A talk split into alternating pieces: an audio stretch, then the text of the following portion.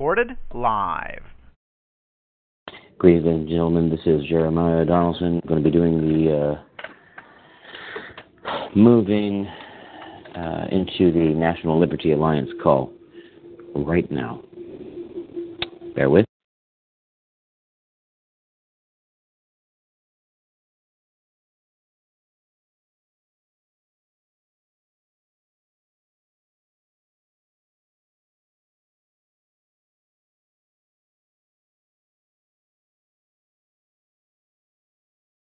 Is provided in high definition by freeconferencecallhd.com. Please enter your access code followed by the pound. This menu will repeat.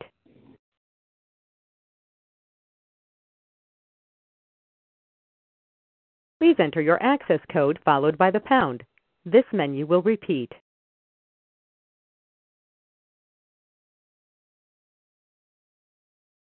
Please enter your access code.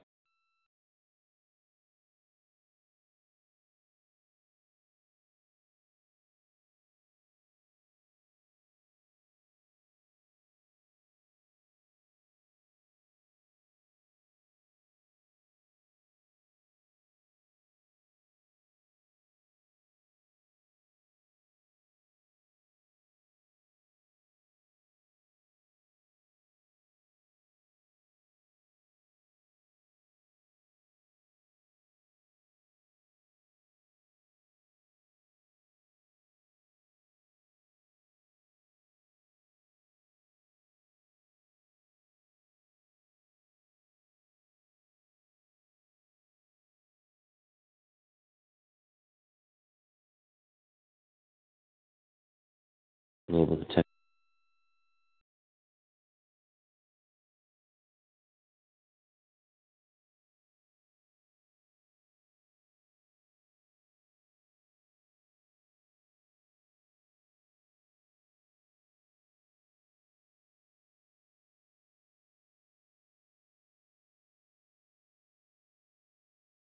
They're moving slowly, and we're triple checking our work and making sure it's right.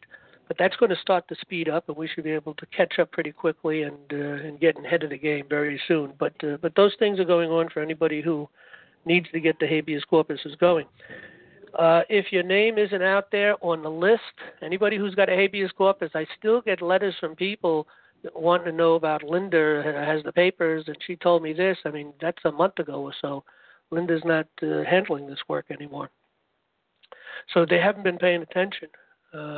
And so we've got a new, policy at this point in time. Anybody who wants us to do habeas corpus must be enrolled at bare minimum our constitutional course and moving along on it. If they're not in our constitutional course, we're not going to do the habeas corpus. Very, very few exceptions. We have some people that are homeless. One person was living out of a car.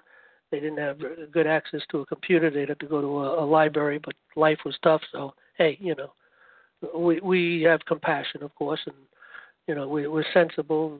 We'll do the logical, sensible, honorable thing.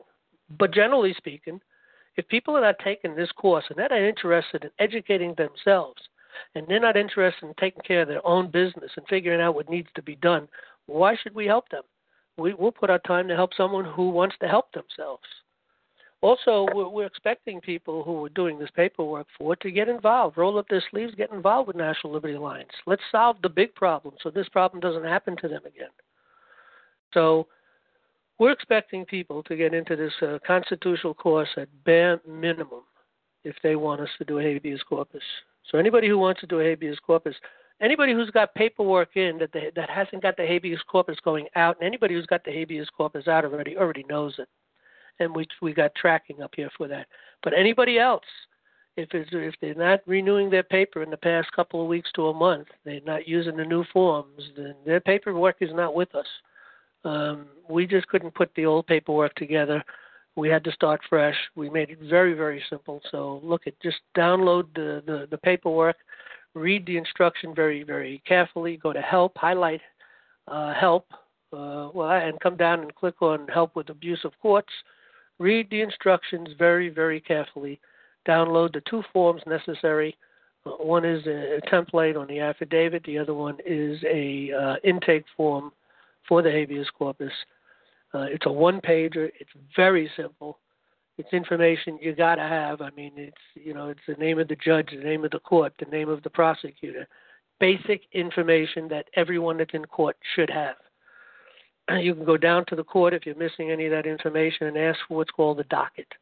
Or you could take that form down there and don't explain to them what it is, but you could take it down there and go through the list. Well, what's the name of the person here for this or that? They'll give you the paperwork to get the information. So, but it's basic information. But anyway, follow the instructions very carefully and get your paperwork in. And as soon as it's all in, we'll let you know. We'll acknowledge the fact that we've got it all, and your name will appear on the registry for this. Let's see where this is at. You can track habeas corpus. Let's see, is this tracking here? Yeah, track the habeas corpus petitions. You click on that. There's a habeas corpus tracker.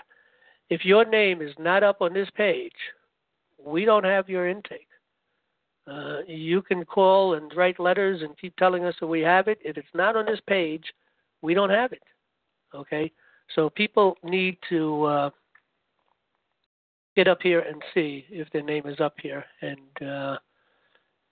if it's not, get your paperwork in if you're expecting us to do something with it. All right. Let's see what else we have here. All right. Gary, are you here? Do we have any questions? I know I saw some questions. I didn't print them out. Is Gary here today? I guess not. I don't see him. No, I haven't seen him. No. All right. All right.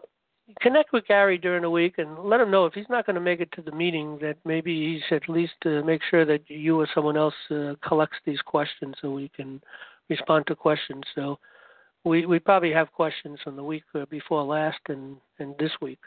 And we'll try to catch up with them next week. All right, I think that brings us to the end of anything I have to say right now. We're going to move over to Brent. Brent, are you with us? I see your name out there, so *6 to unmute yourself. But Brent is the author of Excellence in Common Law, and his website is commonlawyer.com. And Brent's going to take the mic for a while and teach us something, and then we'll open up for Q&A for Brent for 20 minutes or so or whatever. Brent, go right ahead. Thanks, John. John, I recently heard a leader of Islam say this. He said the ordinary individual is too small-minded to make decisions for himself. And this Islamic leader continued with this. He said, progress is possible only as every individual submits to an all-powerful sovereign. I'll repeat that one. Progress is possible only as every individual submits to an all-powerful sovereign. Those words, those two quotes are from Barack Hussein Obama, or at least the man that calls himself Obama, and he said that at the Bilderberg meeting at the year 2014, a couple of years ago. But this statement of his, that progress is possible only as every individual submits to an all-powerful sovereign, Islamic people, Arab people, and other people of Islam understand that much, and Christian folk, by and large, in Christendom, not Christendom, D-O-M, but D-O-U-M-B, most folk that call themselves Christian folk don't understand that, don't acknowledge it, and it seems to me that they've never even really thought about it. But the godless crowd, the lawless crowd, I say godless in the sense of the true God, they've chosen their God. And when Barack Hussein Obama says that progress is possible only as every individual submits to an all-powerful sovereign, well, he understands something that Christians don't. The problem is, of course, that his all-powerful sovereign is himself and other like-minded persons, especially those at the Bilderberg meeting in the year 2014. That's what he thinks, and they think, about all other men. They're above them. All other men and women are too small-minded to make decisions for themselves. Therefore, we must make decisions for them. And they're moving rapidly. And the acceleration toward that goal is exponential at this point. And as all Islamic sultans of the past, and that's really what he is, to put it in Arabic words, he's a sultan. He is committed to slavery and fulfilling his physical lusts, including murder, and, in a word, domination. Domination, everything about the evil empire, whether it's Romanism, Islam, or Phariseeism, is about domination. It is lawless. It is godless. At the beginning this evening, John mentioned three things: patriotism, and then he spoke about morality, and then there was one other thing that was related. I'm trying to think what it was. John, do you remember what it was exactly? Patriotism, morality? Spiritual life. Spiritual life, that's right. I should have written them down, but I'll remember them now. But those three things, patriotism is, that's not an English word, but it means love of country. Love of, to be precise, the fatherland. Patriotism, from the language in which that root is taken, is in the masculine. It's love of fatherland, love of the land. And, by the way, love of the land is spirituality, and moralism is, or morality, I should say, is really only worthwhile as it is morality within the law of the true lawgiver. All three of those things are inextricably bound together. Love of land, that's patriotism. Spirituality, well, it better be for the right reason and for the right God. And the way to do that is to, of course, obey him. And in this life, obedience, the blessing of God comes to those that are obedient. They must be committed to learning his law and his government is his law. Now, we're talking about that, have been the last few weeks. I appreciate the opportunity that John and others get to come speak about what I call, and others have called, I call him, when I say this, our Declaration 76 calls it two volumes, the laws of nature and creation. The laws of nature is God, the Bible. We've been talking about the militia of the several states.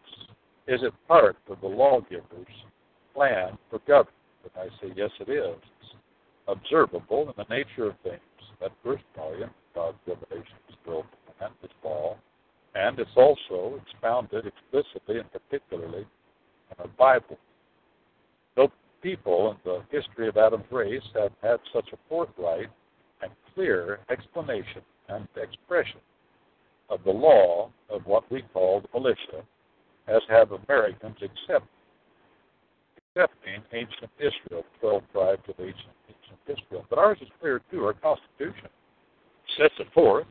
It is a common law document. It's common law doctrine. It's an ancient doctrine, a militia called anciently in Anglo-Dane England, called the Third, FYRD. We call it the militia today. It's a Latin. The militia is the people. Our Constitution says the people of the United States, we the people. That phrase, the people, refers to the militia, and that is lifted from the Old Testament Hebrew, ha'am, often used in the Old Testament to speak of the people, the armed ones, of the nation of the 12 separate tribes of Israel. But our Constitution sets it forth this way. In four militia clauses, the first militia clause charges the Congress with providing for the rules for the separate states for calling forth the militia. And it also says that Congress can set the standard when the president can call forth the militia, and only for three reasons: to execute the laws of the Union, suppress insurrections, and repel invasions. These and no other. That's our Congress. That's their job, respecting the militia of the several states. That's the first militia clause. The second militia clause reserved to the states respectively, upholding our Constitution, appointment of the officers of each of the states, and the authority of training the militia according to the discipline prescribed by Congress. So Congress has a job under the first militia clause. The states, that means the legislature and the governor, has a job under the second militia clause. And then the third militia clause tells us, delegates to the President of the United States, whoever may be a particular job, and it delegates to the President, our Constitution does, the authority over a member of the state's militia, but only when called into the actual service of the United States. We've mentioned that the governor of each of the states and the President of the United States have what we call concurrent jurisdiction over the calling forth of the militia, and the first one to call the fourth in any particular circumstance or time has jurisdiction over the militia. The governor calls forth the militia or any part of the militia of the state, of his state, he has jurisdiction.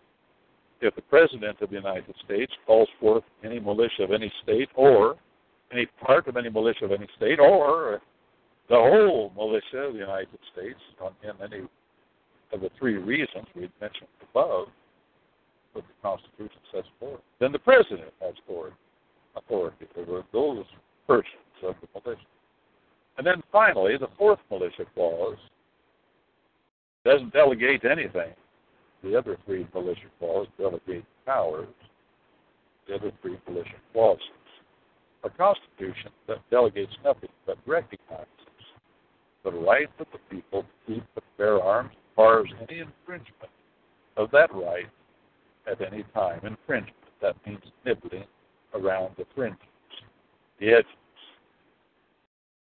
We left off last time talking about the particular part of that fourth militia clause, namely the part that says that our militias be well regulated, and we talked about the word regular, the root regular in our Constitution. What does it mean? It's also used in the Commerce Clause. Commerce is to be regular between the states. But regular means to be ready. It means to be constant. Keep and bear arms. That's constant. Keeping them and carrying them with you wherever you go. That's what regular means. We distinguish between the, for instance, the regular Navy versus the reserves. The regular Navy is always armed, always loaded down with ammunition, always on watch, on patrol of the seas, on line, as sailors say, and ready to fight, if need be, to enforce the rights of the United States. That's regular Navy, always ready. Indeed, for one to be ready to fight a moment's notice means one must keep one's firearms in his home, loaded, and when he leaves his home, he must bear a loaded firearm on his person. That means regular. In short, the Second Amendment's well-regulated militia, those words, refers to those individuals of the people carrying loaded guns. The security of our country, says our Second Amendment, depends upon such an armed militia among us, and moreover any government infringements that may prevent, this is what infringement means, to prevent, heed, or even chill, C-H-I-L-L, this personal right to keep and bear arms by requiring permits, background checks, mechanical regulations, open-ended regulations, etc. of firearms make our country insecure. You see, if you overload the fellow with regulations concerning firearms, he will, as our courts have said of other constitutional rights, he will feel the chill of his rights. He will be a little bit in trepidation to act, to do what his duty is. What is his duty? His duty before God, his fundamental right, not delegated by the Constitution, not given to him by government, but dropped on him individually by his Creator. That's what we call a fundamental right, a right that is delegated direct from God to man. And self-defense, and defense of others, family, friends, and neighbors, and one's country, falls into that category. That's what infringement is. To impede, to hamper, prevent, or even to chill. We say, for example, and our court said, that anything that chills the right of free speech is unconstitutional. Well, the same thing stands true of the Second Amendment, fundamental responsibility. That's what a right is. People say a right, every right is accompanied by a duty. I know what people mean when they say that, but I believe it should be said strongly, because every right is a duty. That's what the old Germanic word right means, to do. They have other German tongue. It's German or up to us by the Anglo-Saxons. Okay. These German speakers will still stress is duty. But the well-regulated militia is the very regular. That answers the word well-regulated.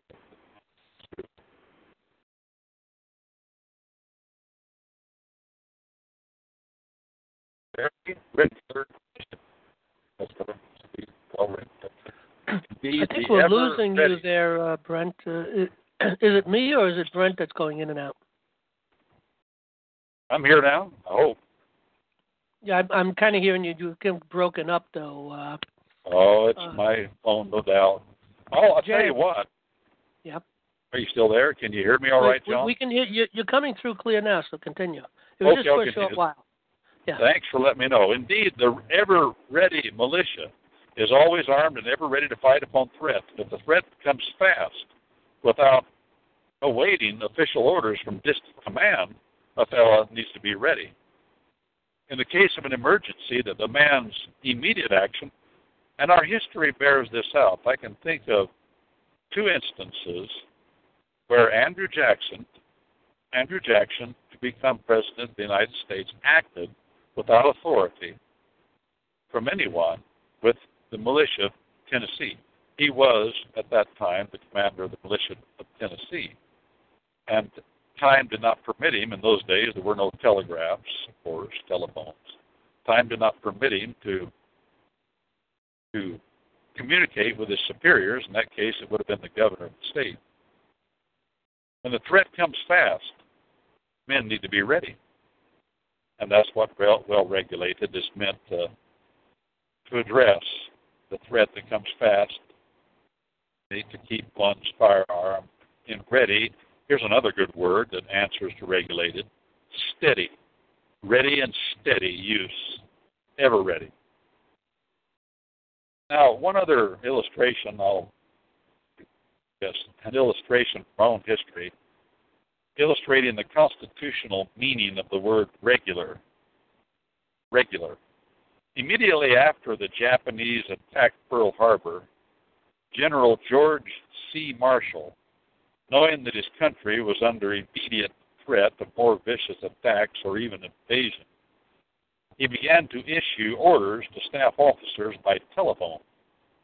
No time for formalities of official letters or telegrams.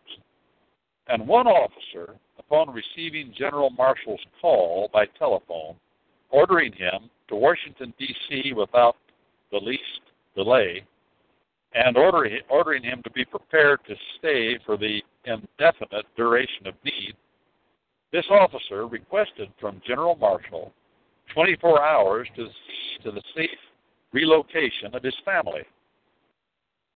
General Marshall, however, reminded him that he was regular army and asked him if he knew that his country was at war. And this fellow answered yes, whereupon General Marshall demoted him, passed over him, and called another to fill the position intended for him. Because to General Marshall, regular army meant instant and ever-ready army. And God indeed calls his people to have their staff in their hand, their hat on their head, their shoes on their feet, and be ready. And I cite you again, I might have done this before, I'll do it one more time, to those words of Luke chapter 22, where Jesus Christ, speaking to his disciples, said, "But now," and he made a distinction between what had gone before and what would continue up even till our own time. Well, that's all I have for this evening, John. If there are any questions, as long as I can be heard, I'm willing to entertain them if you want to do that. Okay, thank you, Brent. Yeah, let's open up for calls.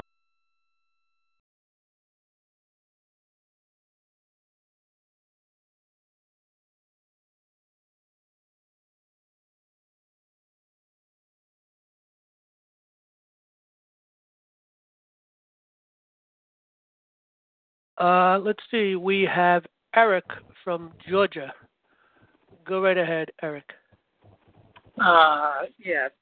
Brent, could you talk about the 12 men? Sorry for the background noise. The 12 men who wrote the Bible. I believe it's 12 men. Can you tell me about them, just in general? I'd just love to hear what you know about it and hear it from you. I appreciate it. I didn't catch what you said, Eric. 12 men. Oh, that's what I've heard. I don't know. Who wrote the Bible? Yeah. Was it 12 psalmists, bishops? Yeah. No, I mean, I don't know. Yeah, I'm not familiar with that. I am familiar with the idea that the number 12 has tremendous meaning throughout the revelation of God and in the economy and government of God. The number 12 indicates in somehow, in most instances that I've seen it's used, and I'm not the first one to observe this. Men much more learned than me have said it in the past, but it has to do with ruling and rule and government, and therefore we have our jury. You know, people say which one of the branches of government has the final word on what is lawful and what is not, what is constitutional, what is not, and it's popular today to say the Supreme Court has that as the branch of government, and that's not true. The jury, even our Constitution, makes the point that facts that the jury set forth, and the facts will dictate the case. They will even dictate the law, by the way. But that's unappealable, unquestionable, unreviewable, except according to the rules of common law. Of course, that means if there's something that was amiss with the jury.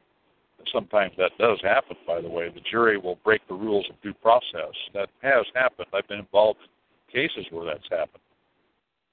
But the jury, the 12-man jury, is the final word in individual cases. And that is the definition. That is the definition of the word even used in the Bible by the Apostle James in his epistle. The word lawgiver, anciently, the word lawgiver means the final decider of right and wrong in individual instances. That's what a jury does. And even in the Old Testament of the Bible, such persons are called gods, small g. And Jesus Christ substantiates that statement of David in the Psalms in the Newer Testament, what a God is. I spoke at the beginning, that higher sovereign power of that would-be sultan, Barack Hussein Obama. Of course, he wants to be that person, of course, but that higher power, that all-powerful sovereign, as he puts it. We have an all-powerful sovereign. He is the maker of heaven and earth, and it's his law that governs us, whether we acknowledge it or not. And the consequences of not obeying it or obeying it are unavoidable, unchangeable, immutable.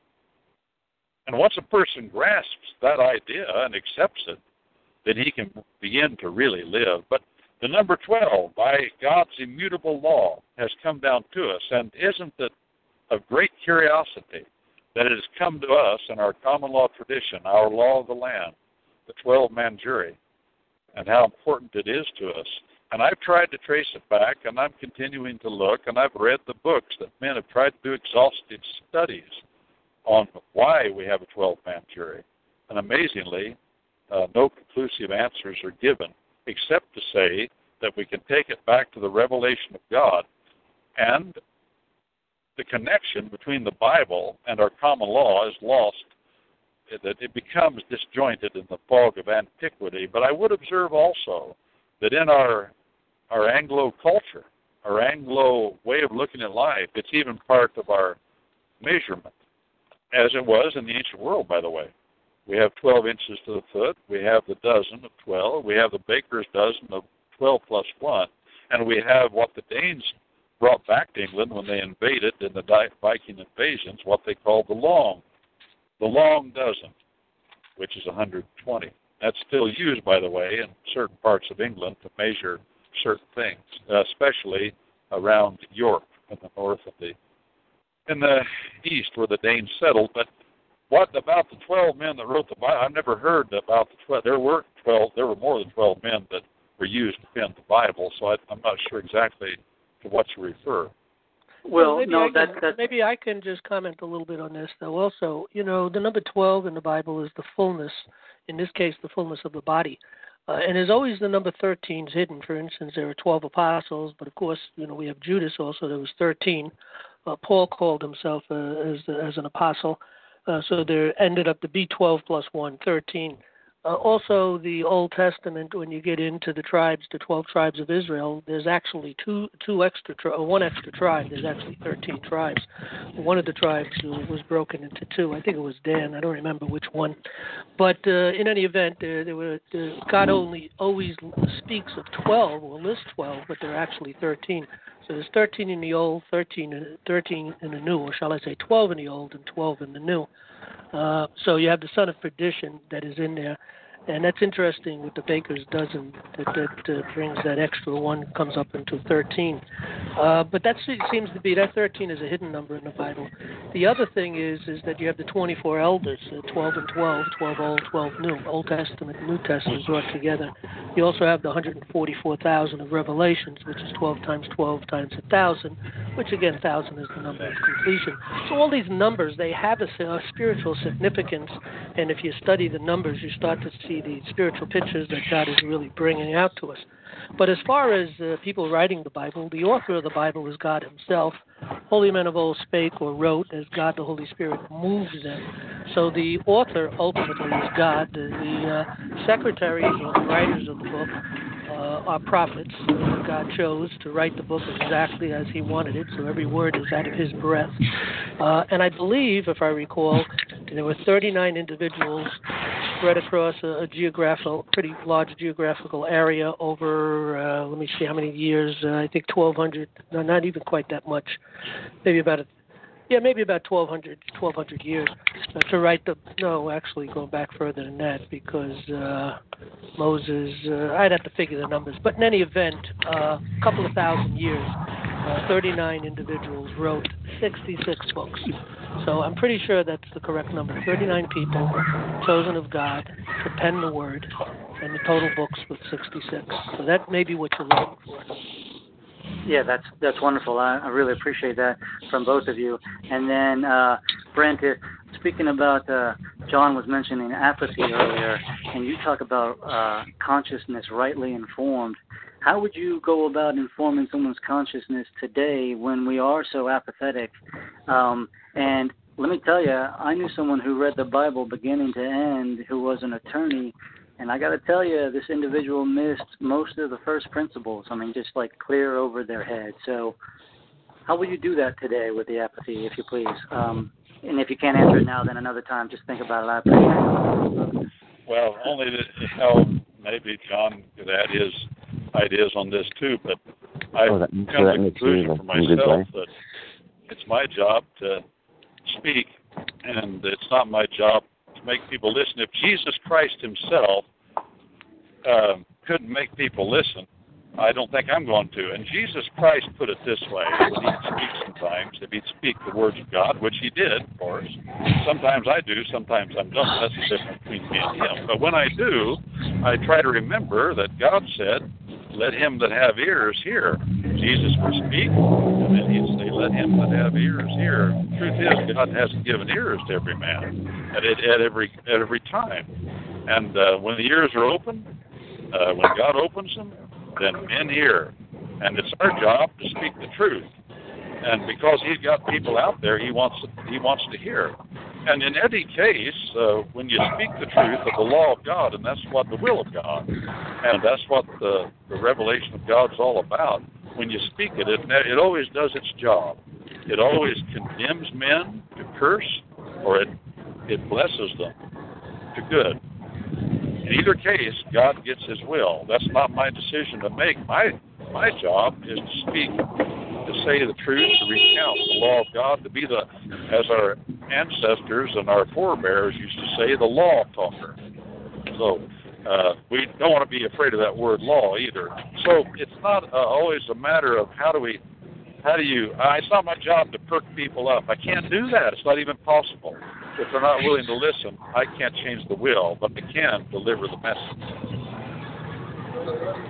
Excellent. Okay, thank you very much. I appreciate it. Okay, thank you, Eric.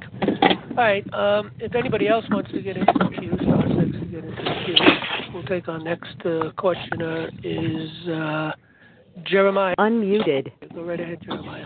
How are you? Fine. I can hear you. Good. Brent, it's so nice to hear you guys again. And as well as the last caller, the one that was asking those very good questions. I guess it's hard to live up to the last caller's questions, you see, because the intellectual character of them was so high. Now the bar is way up there, so I will see what I can do. I'm really asking about the effect of what you spoke about earlier, the militia and the Second Amendment, okay, and the right of the people to bear arms, okay. And I have a quote from United States versus Vertigo, Urquidez. I'm sorry for the mispronunciation. 494 U.S. 259, and it states the people seems to have been a term of art employed in select parts of the Constitution. Its use suggests that the people protected by the Fourth Amendment and by the First and Second Amendment, and to whom rights and powers are reserved in the Ninth and Tenth Amendments, refers to a class of persons who are part of a national community or who have otherwise developed sufficient connection with this country to be considered part of that community. And I just wanted to add that in there for everybody that is listening, and get your take on whether or not the Second Amendment actually applies to a private individual or man, as opposed to solely to the militia, as it delegates so clearly in the Constitution the power. Yeah. And so I don't know if let me just read a quick screenshot, and then let's see here. I'm trying to look for relevance. It's not relevant. So if you feel like answering, go ahead, sir. Thanks. Okay. Well, thanks. The Sixth Amendment does apply to the individual. It applies to the individual, and the reason we say that is because without it applying to the individual, there will be no militia that is not infringed upon. Remember this, rights only apply to individuals. They do not apply to groups. That's a lie that's been foisted upon us, and it continues to be foisted upon us. You read the court cases, you begin to understand that rights, of course, have observed this. It's not that they make it that way. That's just the way it is. And our Supreme Court, of course, in respect of the Second Amendment, have ruled that way and said that in 2008 that the Second Amendment does apply to the individual's right to keep and carry a gun. That was in the Heller decision, which we decided a couple of weeks ago. That was in the year 2008. You can go to the internet and listen to the arguments. You can listen to the Supreme Court summary when they read their decision. It's instructive.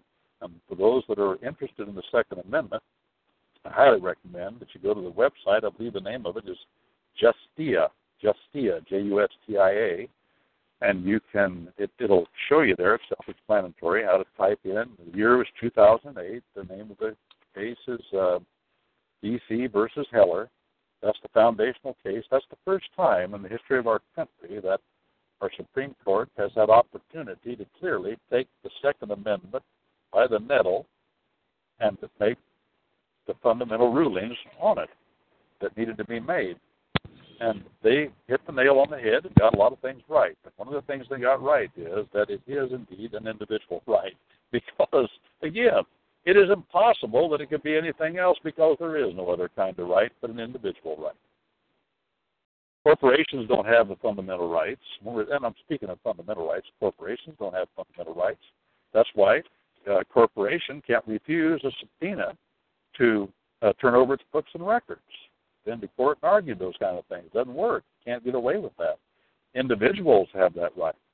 And that applies also to the Second Amendment. An association of people, a mere association of people don't have that right. The militia, the several states, don't have that right.